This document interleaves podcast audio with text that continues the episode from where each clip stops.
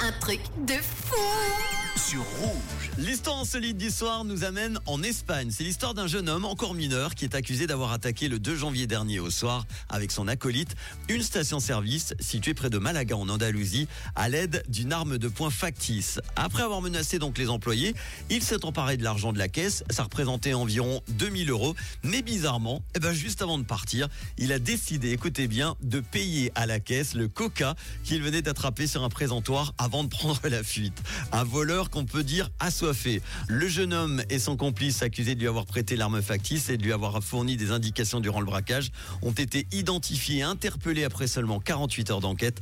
Lors de sa garde à vue, l'un des deux jeunes a déclaré aux policiers qu'il avait tout simplement l'intention d'acheter une trottinette avec l'argent volé. Voilà, donc euh, un jeune qui braque une station-service, mais il n'oublie pas de payer son soda avant de partir. Est-ce qu'on peut appeler ça un gentleman cambrioleur? Mhm. La prochaine fois, ça serait quand même mieux qu'il paie son coca sans voler la caisse. Travis, dans quelques instants, pour les hits en non-stop, il y aura John Cook et puis tout de suite, Joseph Kamel. Voici celui qui part en n'oubliant pas, évidemment, de payer son soda. Bonne soirée sur Rouge.